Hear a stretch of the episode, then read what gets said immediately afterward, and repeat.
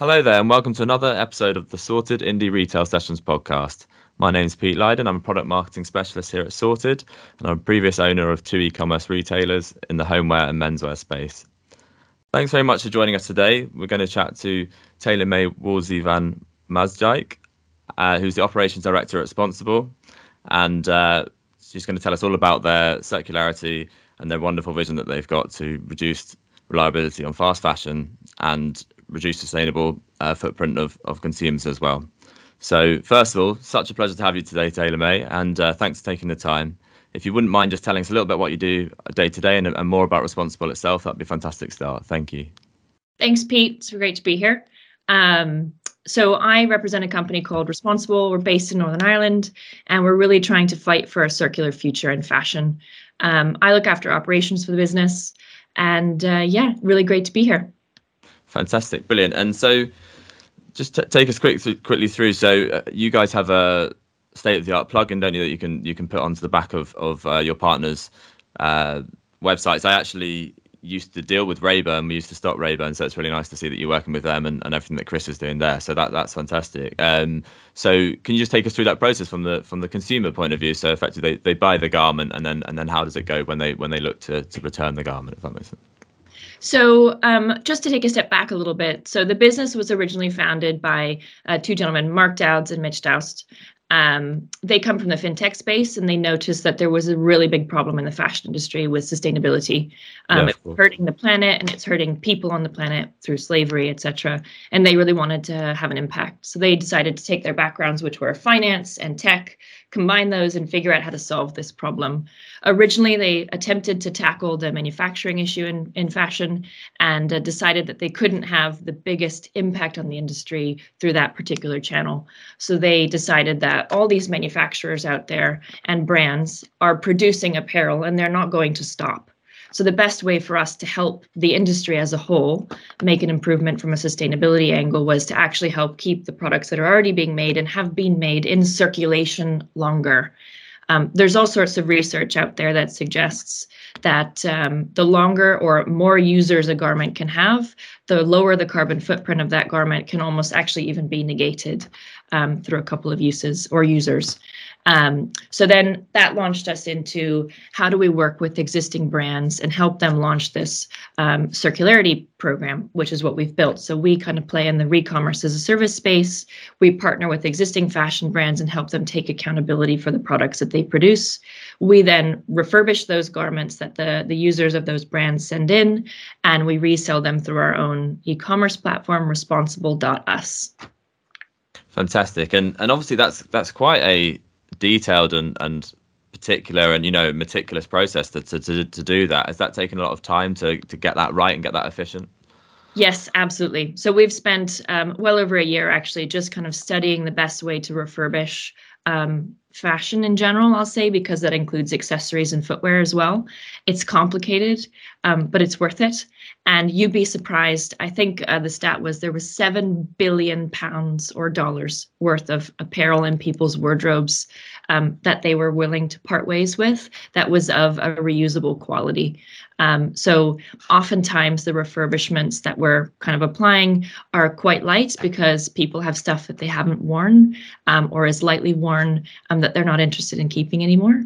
Um, so again, yeah, we've invested a ton of time and energy in trying to figure out the optimal way to get that product back into a resaleable state. And we've invested heavily in our Belfast facility. Um, we're, we're, headquartered in Northern Ireland um, in some big pieces of tech and machinery um, to to help us refurbish stuff um, without damaging the the apparel. One of the kind of interesting things that we discovered was this this technology called ozone. Um, so we can essentially sanitize a garment, a la uh, we emerged during COVID.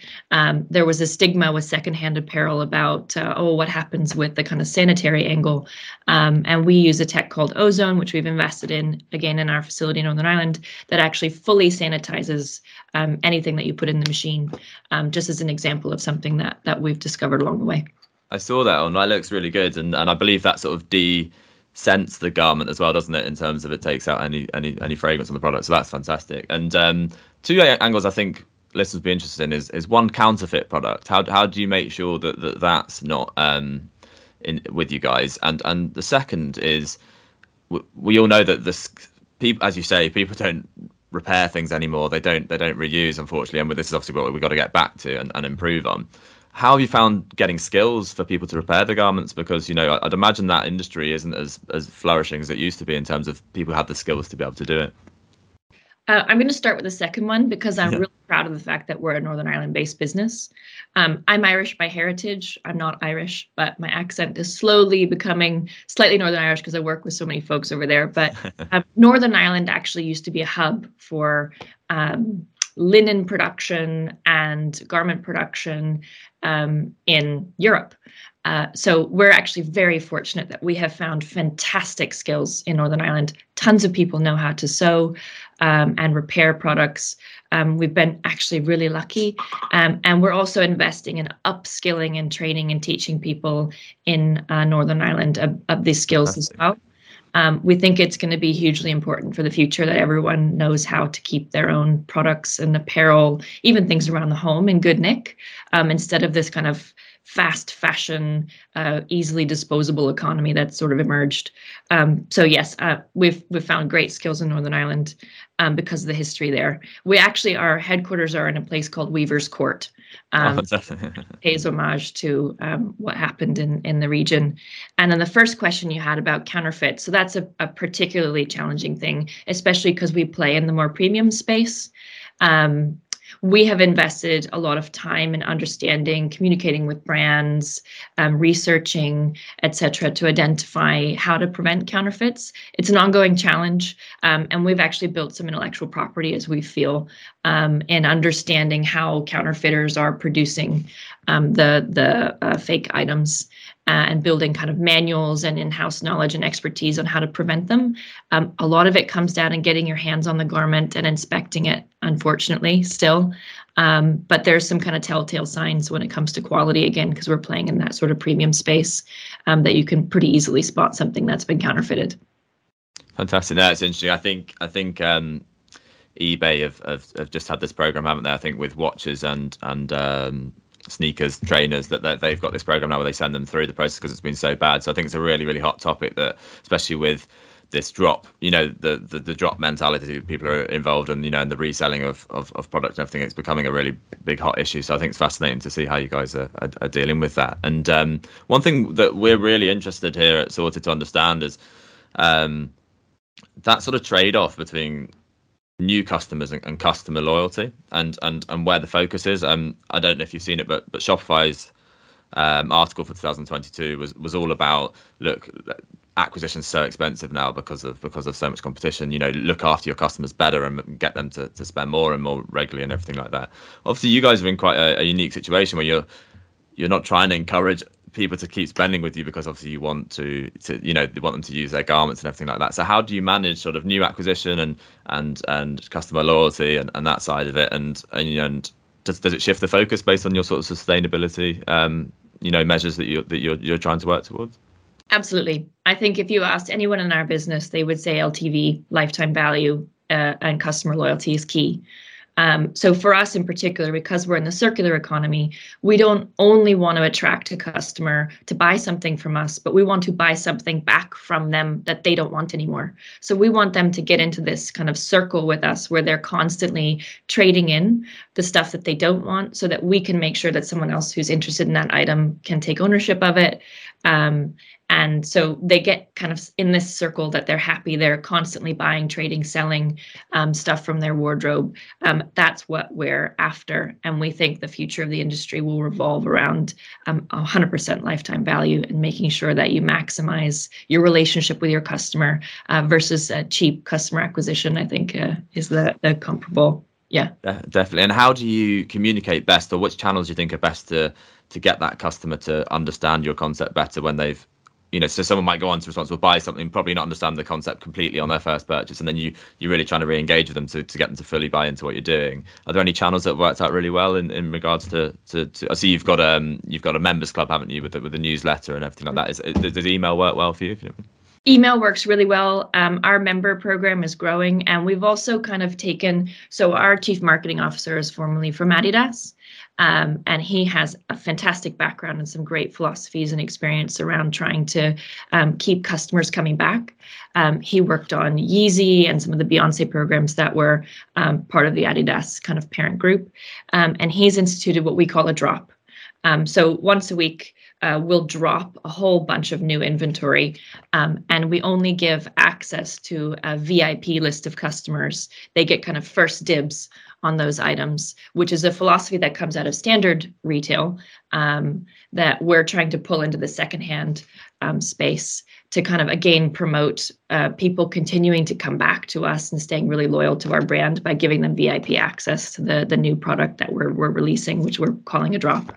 Um, yeah, it's, it's interesting that you say that actually because obviously, as you say, Supreme and and Yeezy and, and and what have you have done that in that sort of hype space, but but what you're doing is actually much more prevalent because you may only have one of that item. So, so you know, so it's really exciting for the re- for the customer to go, oh, actually, I can get that item that no one else can. Whereas, you know, as much as Yeezy say that they haven't, they've probably got eight million or whatever, whatever they have. So, so yeah, that's really interesting actually that this creates that demand for something that's uh, literally could be a one-off piece. So that's really, really exciting. The treasure trove. Yeah, no, it's really good, perfect, and obviously, I, you know, sustainability is core of what you do. So, you know, with e-commerce, we, we've all got the challenge of of delivery and returns and and all that side of it. So, um, in reg- in regards to delivery, in terms of packaging, in terms of the the the methods that you're using to actually for outbound any services, is there anything that you're doing that you feel that's particularly innovative in that space, or, or anything that you're that you're proud of? So, as the operations director for the business, um, one of the biggest challenges we had to solve for was we are based in Northern Ireland. Brexit has happened, um, and we have to figure out and still changing um, if you watch the news. So we have had to figure out how to put in a logistics framework that works for customers that are in um, the mainland of United Kingdom or Great Britain um, and customers for Europe. So um, that was a particularly difficult challenge for us to solve. But you also have this concept of a customer who's coming back, they're sending something to you, potentially buying something from you, may need to return it, but eventually you want them to send that item they bought from you back so that you can refurbish it and sell it to someone else when they're done with it. Um, so you've created this um, framework that requires lots of movements of goods. Um, and the carbon footprint of shipping, et cetera, is definitely coming into question um, in the e-commerce space. And a lot of brands even have started charging for returns. I bought something off Amazon the other day, and I was surprised to find that their free easy returns process was now paid for in some some circumstances, which was kind of caught me off guard. But having worked in the sector, I, I understand because returns are very expensive. Um, so we're investing heavily in trying to understand the right packaging, how to get something to a customer that they can keep for maybe six months or a year, that they could send the article back to us in, um, sending them takeaway bags so they can um, we send it to them in the post they fill it up with the goods that they don't want anymore and they send that back to us. So trying to kind of optimize in that space has been um, interesting. Um, there's lots of great companies out there who are um, have invented all sorts of reusable packaging as well. Um, right now we're really focused on the lowest carbon footprint packaging possible and partnering with um, in particular logistics companies that use uh, green vehicles um, or pick up from your home when they're already um, dropping stuff off at your house as well to try and kind of minimize um, the footprint. Uh, but one thing I will comment on is it's really difficult to get a customer to go somewhere to drop off their products um, to send them back to you. They really have to be motivated um, to go to their local Royal Mail and send back in that Supreme shirt um, so what we have uh, experienced is that you have to offer a really wide range of options for someone to get the products back to you. So um, lockers is something that we've explored. Collection is something that we've explored. Um, so there's there's a multitude of different ways to tackle that problem, um, and we're still trying to figure out the answer. No, I, I don't think anyone's fully, you know, fully got it you know fully encompassed yet because it's it's it's a, it's a growing space, isn't it? And and the priority of it's only getting only getting larger. And the, the given it's a growing space in the packaging world, have, have you found that the pricing of sustainable packaging is quite not prohibitive, but it, it's something you really got to factor in because it is very expensive, isn't it, as well? Absolutely. Um, and we have a, a, really deep sustainability team um, who is trying to help us, even as a company, try and um, optimize as well and not just go for the um, buzzword type packaging. For example, I didn't know this prior to working at Responsible, but biodegradable packaging actually is made with petroleum, which is bad for the environment. Um, so the cheapest option for a lot of um, companies right now is using um, biodegradable packaging, which is actually not that desirable from a sustainability point of view when you look at the numbers. So um, we're using instead um, stuff that's made of cardboard, recycled cardboard that you can then put in your recycling bin um, and can be easily um, turned into something else at the end of the day. So not just going with the stuff that's kind of common that everyone else is using that has um, some positive connotations with it, um, but actually the numbers prove that it's actually not that good for the environment. Um, we're trying to do better, uh, and, and we are spending quite a bit more on our packaging, but we're making sure that it's the right for the right thing for the environment. No, that's fantastic. I mean, I think obviously it will all, as the scale goes up of it all, and it will all become um, easier. But we we all have to be really careful of the the greenwashing out there in terms of, as you say, with the petroleum element of of the biodegradable stuff. You know, it's all very well. It, it's, it looks nice on on uh, on on a website or what have you, but you know, overall, it's if it's not doing what it says it's doing, it's it's you know, it's it is defeats the point, doesn't it? Really. So um, so no, that's that's really useful. I actually didn't know that about the about what you've just said there. So that's really really interesting from from my side. Um, one thing I think we were really interested in finding out as well is you got a fantastic Trustpilot score. Um, you know, and it's front and center on, on on what you're doing for obvious reasons because it's, it's it's very good. And and one thing I thought was really interesting was, are there any trends to what really um, dictates that score in terms of other other you know from a negative review point of view? Is there anything that is always a theme that oh this is it. So for example in delivery or returns is that a big big area or is you know is it your customer service? Or you know obviously you've got fantastic scores so you're not you're not getting a lot of it. But just wondering if there's any themes there that that you would recommend other retailers and, and other e-commerce platforms to really focus on to make sure that, that you're looking after your customers properly we have uh, it comes from the top down. Our ceo is fiercely passionate about the customers of this business. Um, and he makes sure that every single person on this team participates in customer service at various intervals um, to oh, get to understand what it's like to speak to one of our customers. Um, but also, he's just ferocious about making sure that we treat them with the utmost respect um, because they're what drive our business and they're the future and uh, our future. Um, so I would have to say it comes down to that customer service element coming all the way from the top. He even participates in some customer service calls and takes the odd phone call, um, which takes a lot of humility for a CEO to do that. So I'm very proud to work for someone um, who does that. But yeah, absolutely, customer service number one. Um, and one of the things that he was actually so in a previous life, I worked in financial services, and a lot of the fintech companies out there kind of uh, go down the bot route. So a customer can self-service to get an answer quickly. Um, but a bot really just replaced a call center. Um, and that is not actually the best solution to the problem. Getting someone to speak to a human quickly, get their answer, um, get their problem resolved quickly, not necessarily being funneled into a bot or endless pushing buttons on a phone to get to a human at the end because you're getting frustrated. That happens to me with BA all the time. I hope you hear this, BA. Uh, yeah, absolutely. Making sure that you respect your customers and their time. Um, and you you make customer service a key pillar in your business, I think is critical. That's really that's it's interesting, isn't it? I think you know do is not as I say as but do as I do sort of thing from mentality from the top. I think it, it's it's it's you can't ask people to do things that you're not prepared to do yourself. And and you know that was my, obviously I was running relatively small businesses compared to yourself, but in terms of it, it's very important that that that everyone who who works for you knows that you'd be prepared to, to step and, and do it as well. And I think one one I'd like to expand further on if you can is is in delivering returns sometimes the negativity is is something you you can't avoid because it's in the hands of the of the courier. Is there is there anything that you've done really well in, in to negate that negativity, even though it's not your fault? Do, you see what I'm saying? So because you know if, if a courier decides to lob something over the back of a fence, it's not your it's not responsible's fault. But you know at the same time, is there any any uh, methodology that that you've seen work to sort of to help that and to to keep keep customers loyal? So I think flexibility is really important. Um, so making sure that your customer service team knows that you're dependent on a carrier. We've actually had to switch carriers once or twice um, because we've had a couple of bad experiences. Um, but just making sure that your team is super flexible and understanding. I think a lot of times customers just want to feel heard. I myself sometimes just want to vent um, and feel heard. Hey, that guy threw that package at my front door. That's totally unacceptable. Um, we've had a couple of packages get damaged, so making sure that your policies are flexible so that you, uh, in our instance, we only have one of a product. If it gets damaged while it's en route to a customer, we cannot replace it.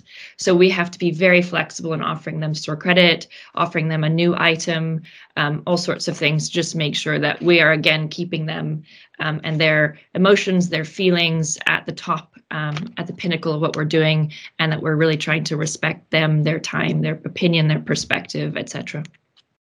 Fantastic. No, that's brilliant. That's fantastic. I think we could we could talk all day, but obviously uh, it'd be lovely to wrap up by asking you some quick fire questions just to get a little bit of insight into yourself and, and, and what what uh, what drives you and what have you. That'd be fantastic. So, first one I think um, is working from home or working from the office. What what do you prefer, and, and what would be a, an ideal week for yourself? One thousand percent working from home. I Sitting on the fence. and I have a new child. I love the flexibility of working from home. One thousand percent working from home. And and odd day in the office, I will say.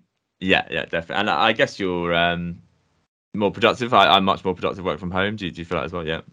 I I use that time I would have spent commuting, and I give it back to work.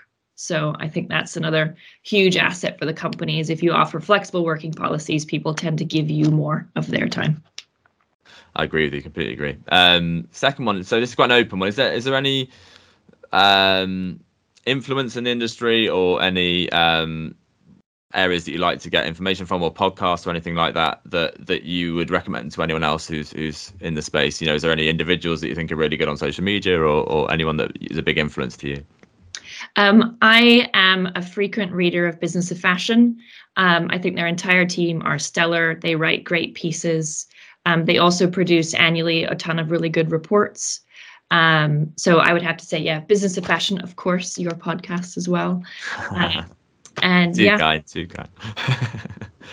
uh, are there any brands? Uh, you know, you said that the, the original idea from Responsible was to, um, uh, to you know, to, to create better fashion, you know, from source, as it were. Are there any brands that you are particularly proud of, or that you think are doing a great job in, in doing their best at, at, at creating a more sustainable ecosystem from from from source, as it were? I think Pangaia is a fantastic case study um, of a brand who's doing it right um, from the beginning. Um, I would recommend anyone who's not familiar with them to look them up. They predominantly do kind of streetwear and sweats, those sorts of things, but they're doing it right. Um, I think some celebrities have started wearing their stuff as well. I've seen uh, Tom Holland, Spider Man, wearing the odd Pangaia piece. Um, but yeah, they would definitely be for me a role model of what uh, what to do right on the manufacturing side. Perfect, perfect. And are, are there any apps or or anything that you guys obviously work with Shopify that you that have been really helpful in re- in regard to reducing time or, or or have helped you increase revenue or anything like that that you would recommend? I mean, don't worry if there isn't, but if, if there's those, that'd be great for the listeners. Yeah, I mean, the two kind of game changers for us have been absolutely Shopify. Um, our e commerce store and our app are built on the Shopify foundation. What they're doing is amazing. And then um, I am not uh, trying to brown nose, but um, Sorted really fixed a big problem for us. Um, we are a Northern Ireland based company, um, and logistics are obviously complicated for us because we have to get garments from customers and also um, offer returns from Northern Ireland within the United Kingdom. Um, and you guys were the only company out there able to do that for us. So, shout out to anyone who's in Northern Ireland if you need a returns provider, sorted are your people. Um, and the team is awesome. So I think those would have to be the two kind of big winners for us that really have been game changers for the business. That's very kind. I, I, think Shopify is fantastic as well in regards to having that, la- you know, not needing that development resource for a small retailer is, is really, really, it's game changing that you can still be professional in what you do. And then last one, just just to just to gain some insight for you guys, is there anything that we should be watching out from Responsible in the in the coming months or, or years? Anything that's exciting that that you can give us a quick, you know, peek on or anything like that? Uh, territory expansion, so look out for the responsible brand in new markets, um, and then a bunch of new brand partnerships that are going to be announced very soon. Fantastic, that's amazing. Well, thank you so much for your time today. It's been been an absolute pleasure. You know, you've I've learned a lot. I'm sure the, all the listeners have learned a huge amount as well. And um, I'd just like to say to the listeners, if you could just give us a quick follow at Sorted Official on Twitter, Facebook, LinkedIn, and, and all the usual places, it'd be fantastic. And uh, we've got loads of good guests lined up, and uh, we're really excited to see um, you guys in the in the coming weeks. So thanks very much, Taylor May. It's been a pleasure, and uh, we look forward to seeing you all soon. Thank you. Thanks, Pete. Thanks for listening to this episode. You can subscribe to the Sorted Indie Retail Sessions podcast on Apple Podcasts, Spotify, and all other platforms. If you fancy joining us as a guest, or you think you know someone you'd like to hear in an upcoming episode, get in touch with us and let us know. We're on all the usual social channels at Sorted Official, or get in touch via email at brand at sorted.com.